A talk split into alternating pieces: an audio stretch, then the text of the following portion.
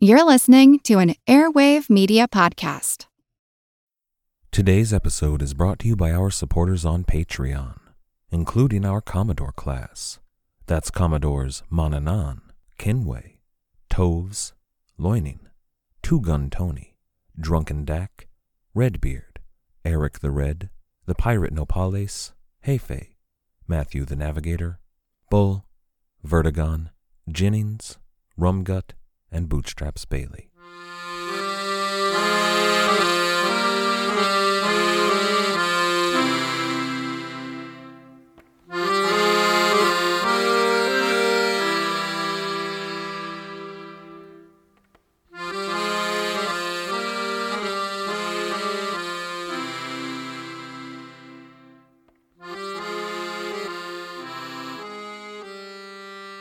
Hello. Welcome to the Pirate History Podcast. My name is Matt. Thank you for listening. When we left off last time, the French buccaneers, led by Pierre Le Picard and Mathurin de Marais, were marching across Central America. Raveneau de Lussan, a crewman and writer, inserted himself into all of the most dashing exploits, and he might actually have been involved in some of them. The pirates fought off ambush after ambush from the Spanish. They carried packs full of silver and gold and emeralds and pearls and even a few rubies and diamonds. They marched through woods and over savannas, and they died. Only one or two here, one or two there, but they were dying. The Spanish were picking them off, slowly, but every day there was another ambush or two and it had been ten days since they set out on 2nd January 1688. That's ten days of roughly four leagues a day, that is 14 miles or 22 kilometers. And that's not an unsubstantial hike, considering the constant impending danger, the actual fighting they had to endure, and the campaign of fear conducted by the Spanish. The way that the Spaniards blared their trumpets all day and night the threatening letters they sent, and, you know, the actual killing. There was the campaign of fear and the violence, but on top of all of that, the pirates were suffering from hunger. Originally, they had intended to eat off the land. Lussan had written previously, quote, Before I leave these seas, I'll spare the reader the trouble of asking how we came to endure so much hunger, misery, and fatigue. I have said that the country is so good and pleasant and fruitful in the production of all things necessary for the support and comfort of human life. He goes on to tell us that the pirates might, quote, surprise the Spanish in our descents, where we would have wanted nothing, not only that was necessary, but also pleasurable, besides the wealth we must have carried away in a short time. But he concludes, quote, in sight of the Spaniards, who, discovering even the least motions we made, had almost always time to remove all of their effects out of the way before we made our descent, and left us nothing they could not carry away. All along this march, the Spanish were taking the time to strip every settlement and outpost of anything that the pirates could use the food and the water, and, of course, the shelter.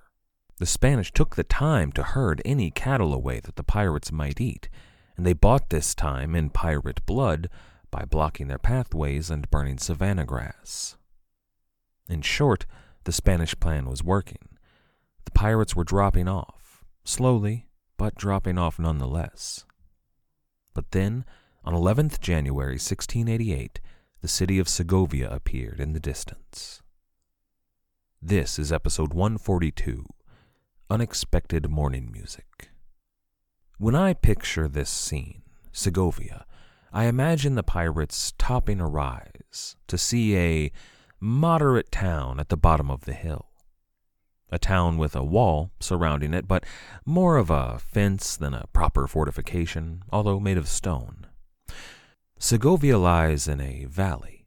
I picture it kind of like an amphitheater with a river running through the center. The hill on which the pirates were standing stood in front of the town. On either side there were two larger pine covered hills, and then behind the city, a mountain range. The mountain range is where the pirates were headed, but before they could get there, Those two pine covered hills on either side of the town just happened to have excellent lines of sight on the approach to Segovia. The pirates knew that the approach to the city would be difficult. They knew that they would be fired upon from within that pine tree cover. As soon as they started their descent, a volley of musket shot fired on them. It wasn't a devastating salvo, but it did hit two men. However, the pirates were prepared for this. Each of their five separate divisions had a sector to watch, an area of ground and tree cover that they were to keep an eye on. They had orders to open up on any location from where shots were fired, which wasn't tremendously difficult. Old fashioned muskets tend to produce a lot of smoke. So the pirates were able to fire roughly on the location from where they were being shot, and that forced the Spanish to move before they could open fire again. This pattern continued for nearly an hour of a slow, moving firefight, but eventually the pirates reached Segovia proper. Now, last time I told you the pirates were crossing through Costa Rica, and that's what Raveneau de Lussan tells us over and over again. But that should serve as an excellent lesson in why we should never trust scurvy, lying pirates, or old historical sources. The pirates weren't in Costa Rica at all, so sorry about that. The coast of Central America, the Pacific coast of Central America, was called Costa Rica at the time, but the pirates were in fact in northwest Nicaragua, very near the border with Honduras.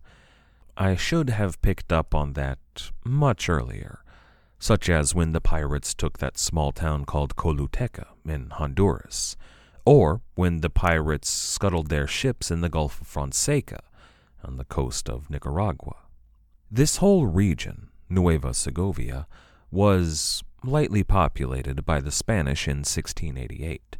There were a ton of Nicaraguan natives living there, but the city itself, Segovia, was only there because of the gold deposits that were found in the Choluteca River that ran near town.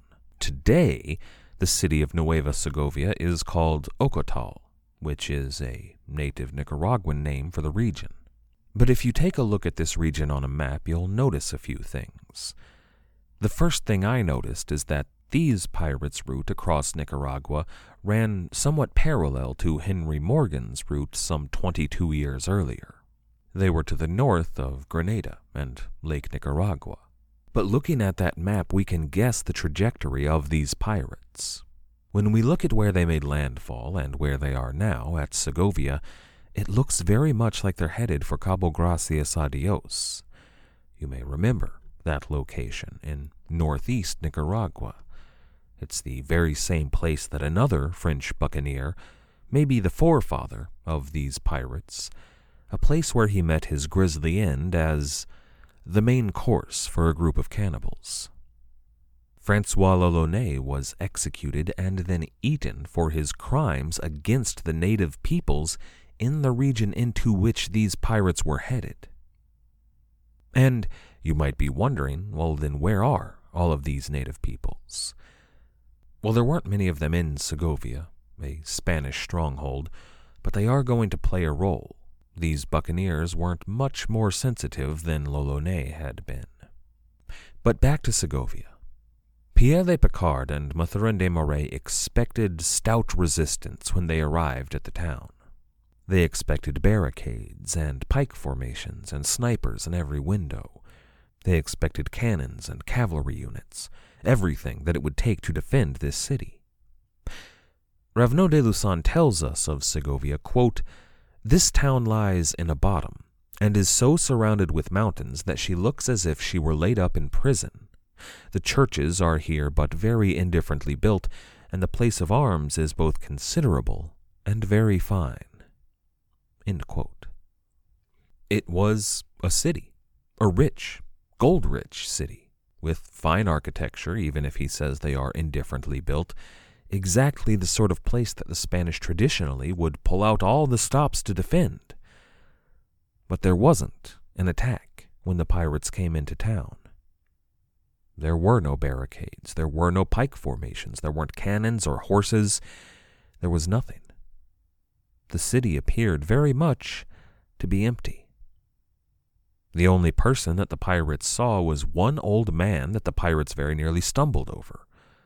Segovia had been abandoned. However, even though all of the people were gone, their food and drink was not gone, as it had been everywhere else. There were plenty of supplies there in town on which the pirates, the hungry pirates, could have feasted. Not only was there food, there was ale and wine and rum, and even a good bit of treasure lying around. That's kind of a pirate dream. Nobody to try and kill them, but plenty of gold and silver. They could build a few roaring fires and roast some pork and duckling and wash it all down with a fine Spanish wine. I mean, really, that's kind of my dream, too. As the pirates passed through town, they saw these goods and this food through nearly every window. A few of the pirates wanted to go indulge. It was all inviting, after all. I mean, all that was missing were a few willing ladies to pass the time. But what do you imagine would have happened if the pirates had, in fact, indulged? The pirates would split up to go find treasure in every corner of town and sure, they would be careful with their guns primed, waiting for an ambush. But then they would come across their stores of gold and jewels. And of course, they would take that because they're pirates. But that would take up room in their packs, room that was currently occupied by shot and powder. And no attack would come. The pirates were just so terrifying, the Spanish couldn't even face them and once they were feeling all safe and secure and rich, they would build those fires, they would eat those feasts, and they would toast over and over again the cowardice of the Spanish dogs who left all of this behind. Frankly, I'm a bit surprised that the Spanish didn't accidentally leave a few of the pretty native girls and slaves behind. You know, purely by accident just overlooked the half dressed young women lying invitingly on piles of silver. Oops. Lussan and the commanders of the pirates figured out pretty quickly that there was a plan in place here, a trap into which the pirates were meant to fall. Lull them into security, fill them with drink and food, and let them drift away by the fire that's when you send in a few hundred troops to execute them. So the commanders gave orders not to leave the column. They reprimanded any man who thought about slipping away to fill his pockets, and they did so harshly. Remember, pirate discipline was a delicate thing. But the pirates marched through Segovia without breaking ranks, even if there was a fair amount of grumbling. And I can understand that grumbling.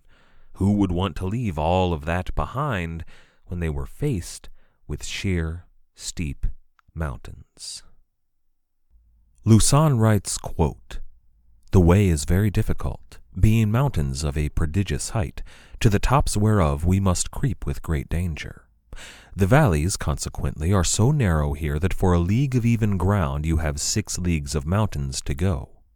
We felt a very sharp cold, and were taken with so thick a fog that even when day appeared we could not know one another otherwise than by our voices.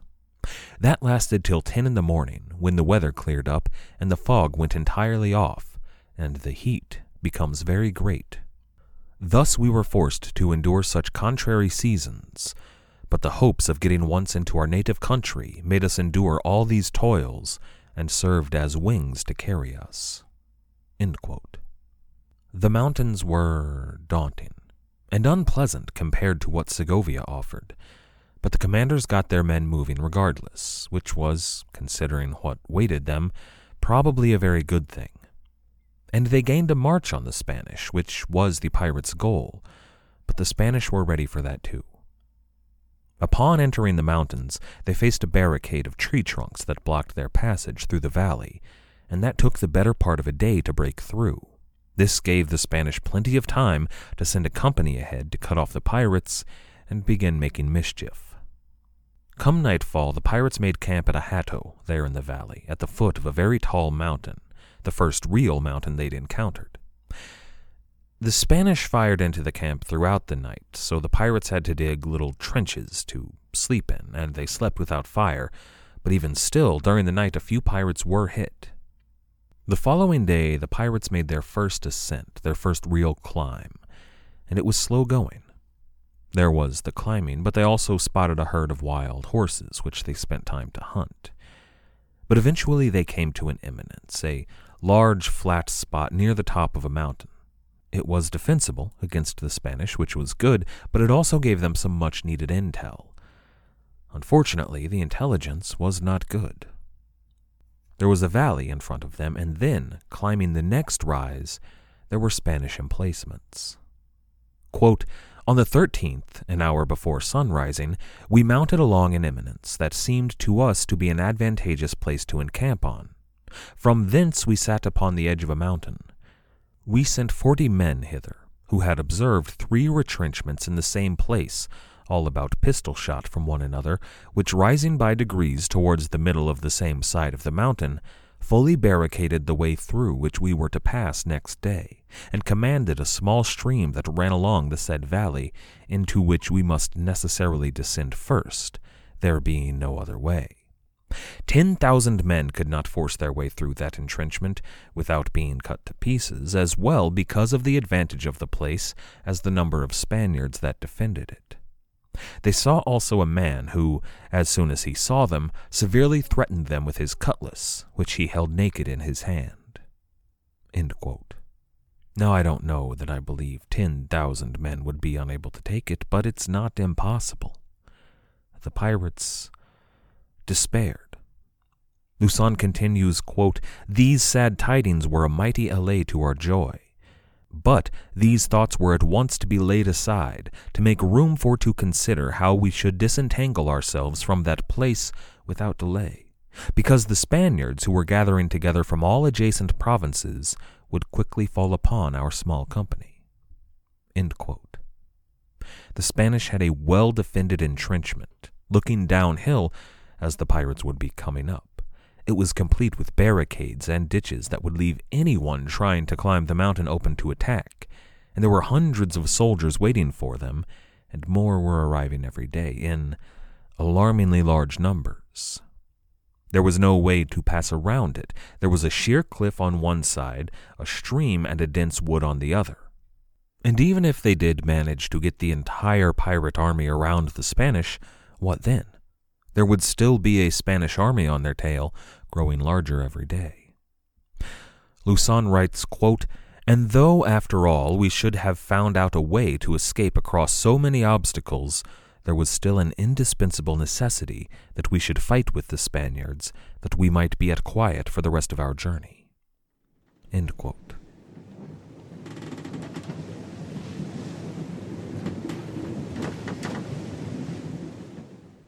Everybody shush! William Shatner has something to say. Kat and Jethro, box of oddities. What do you do when the woman you love dies?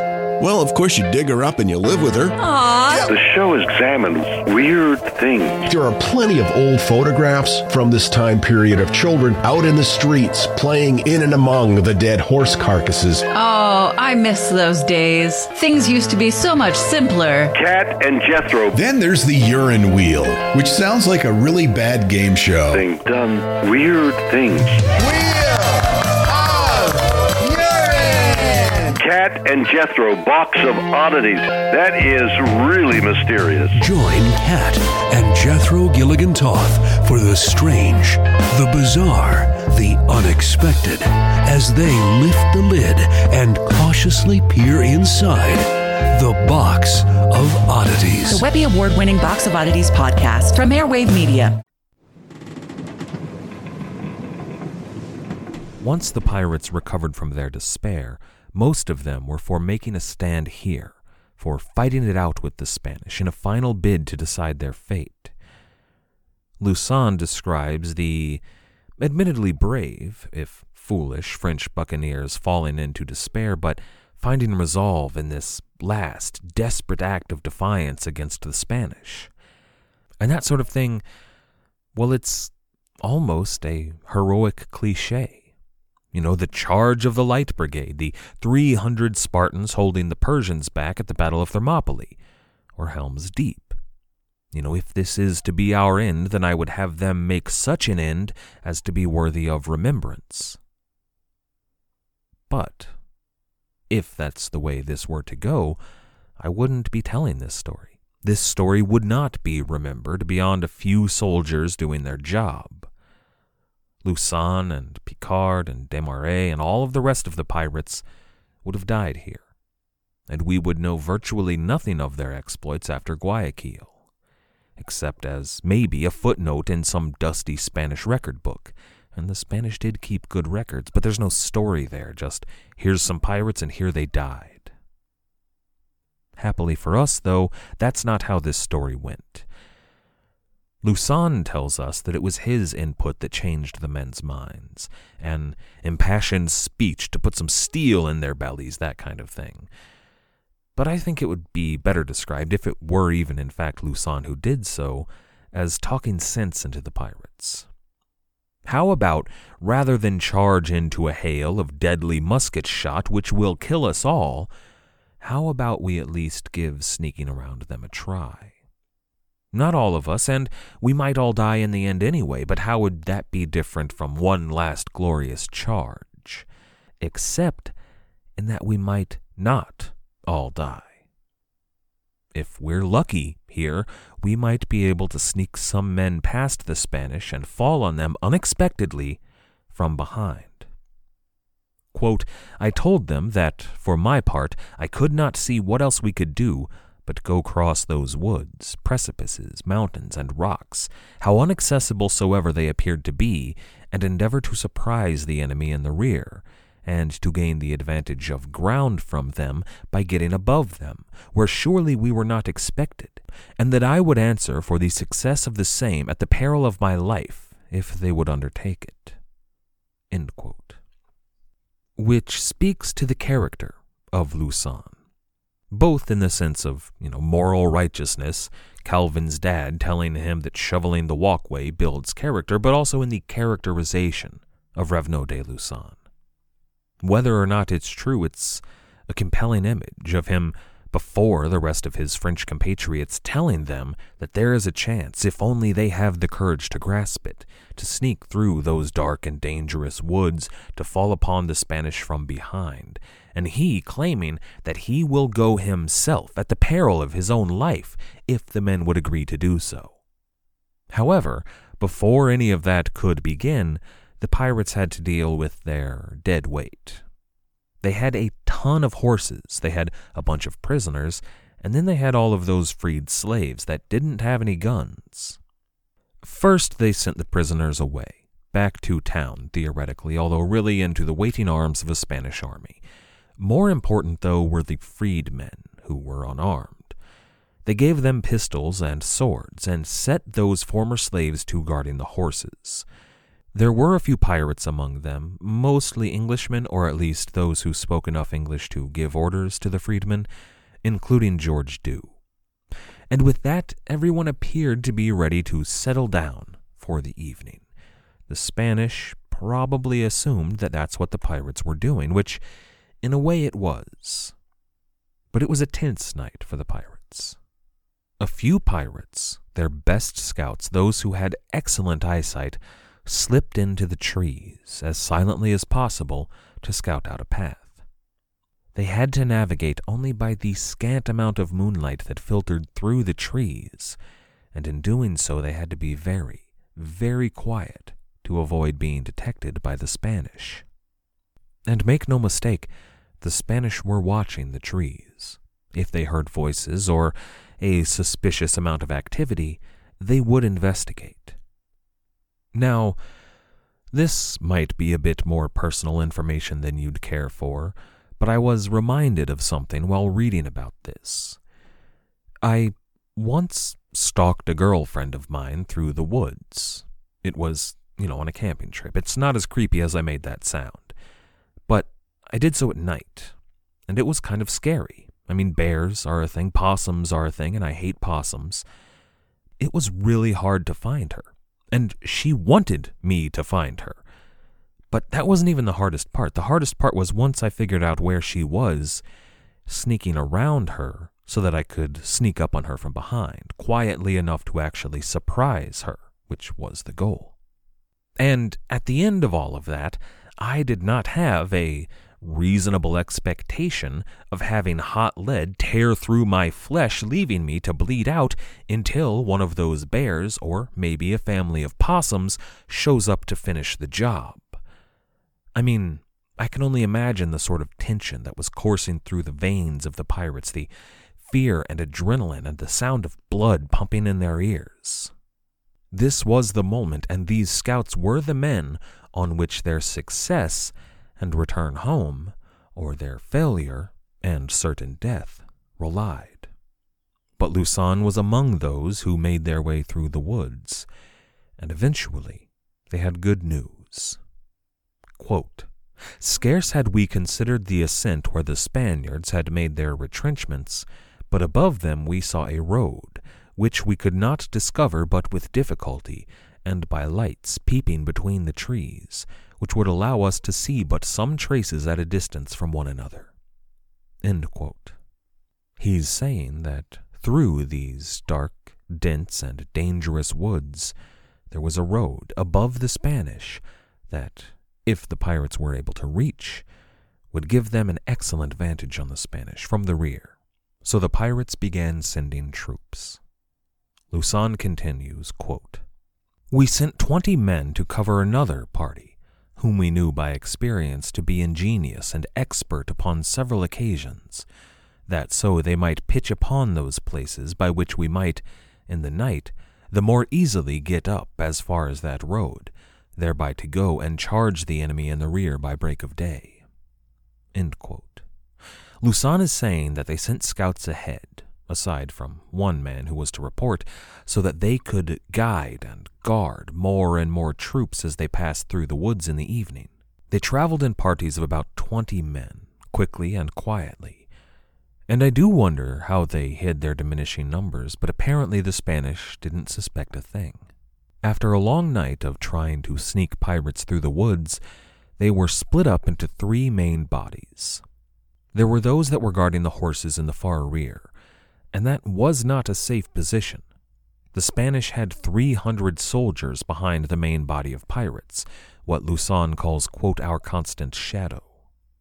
Those were 300 men menacing the 80 or so untrained slaves with only a few experienced pirates to back them up.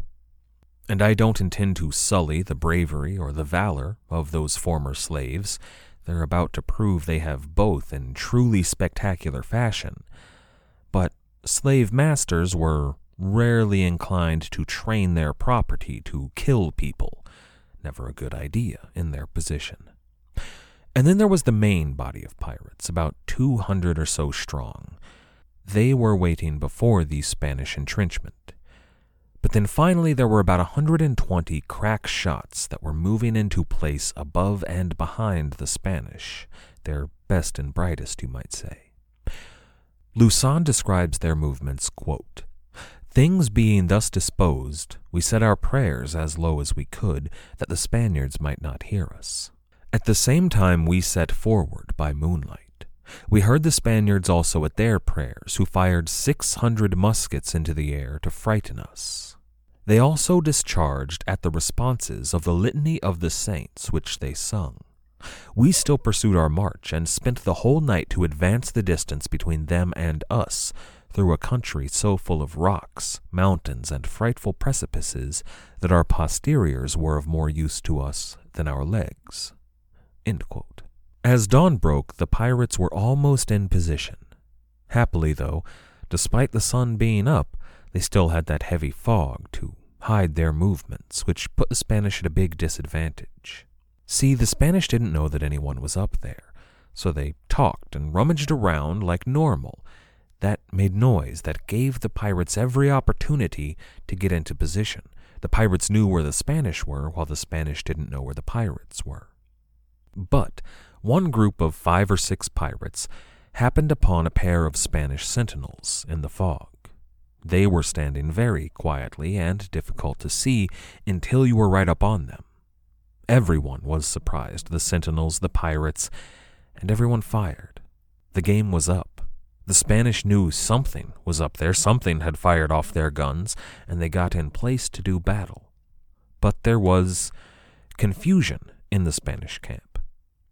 The shots came from above, but there were echoes in the valley, and the fog muffled noise. Arguments broke out among the Spanish. They're above us. No, they're below us. In fact, they were both.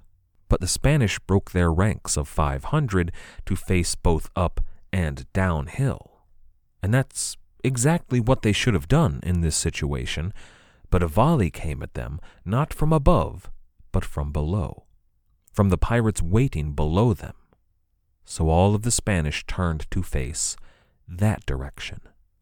And that's exactly what they should not have done. Lussan says, quote, the Spaniards, who thought of nothing less than to see us come down from above upon their retrenchment, about five hundred men, consequently open without any cover, took the alarm so hot that falling all upon them at the same time, we made them quit the place in a moment, and make their escape by the favor of the fog.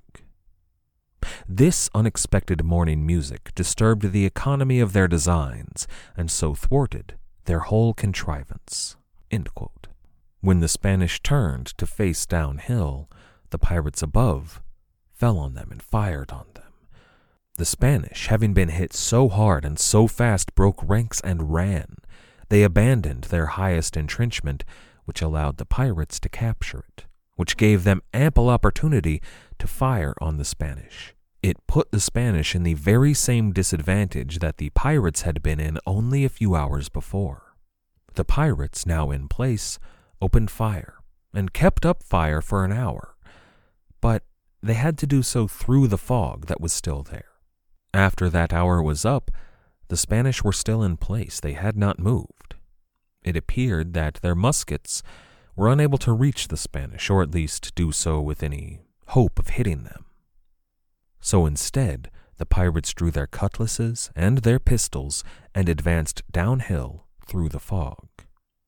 Quietly, as quietly as possible so to go unnoticed until they were right on the second barricade. The pirates rushed forward, slashing at anyone in their way. The front ranks fell. When they engaged, pistols were discharged and dropped just like the Spanish. Men were screaming and dying. Quote, we fought them stoutly, and they did not quit the place till such time as they saw the butts of our muskets. But then, being much terrified, they left us all and ran that way which was before their retrenchments.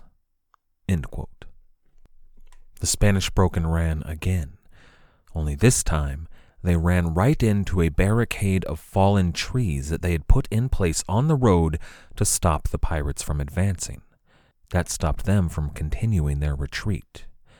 That allowed the pirates above to fire on them, while simultaneously those below had a clear shot.